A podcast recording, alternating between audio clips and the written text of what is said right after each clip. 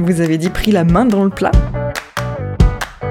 à ne pas confondre avec mettre les pieds dans le plat, dont le sens est sensiblement différent.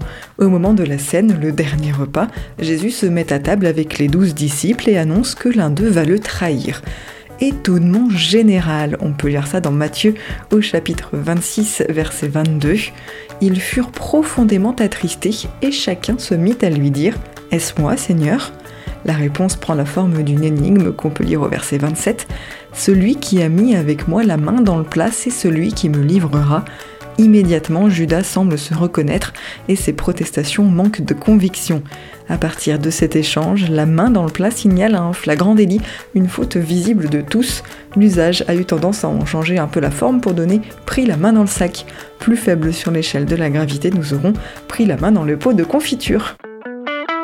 Extrait du livre Expression biblique expliquée de Paul Desallemands et Yves Stalloni, paru aux éditions Chênes.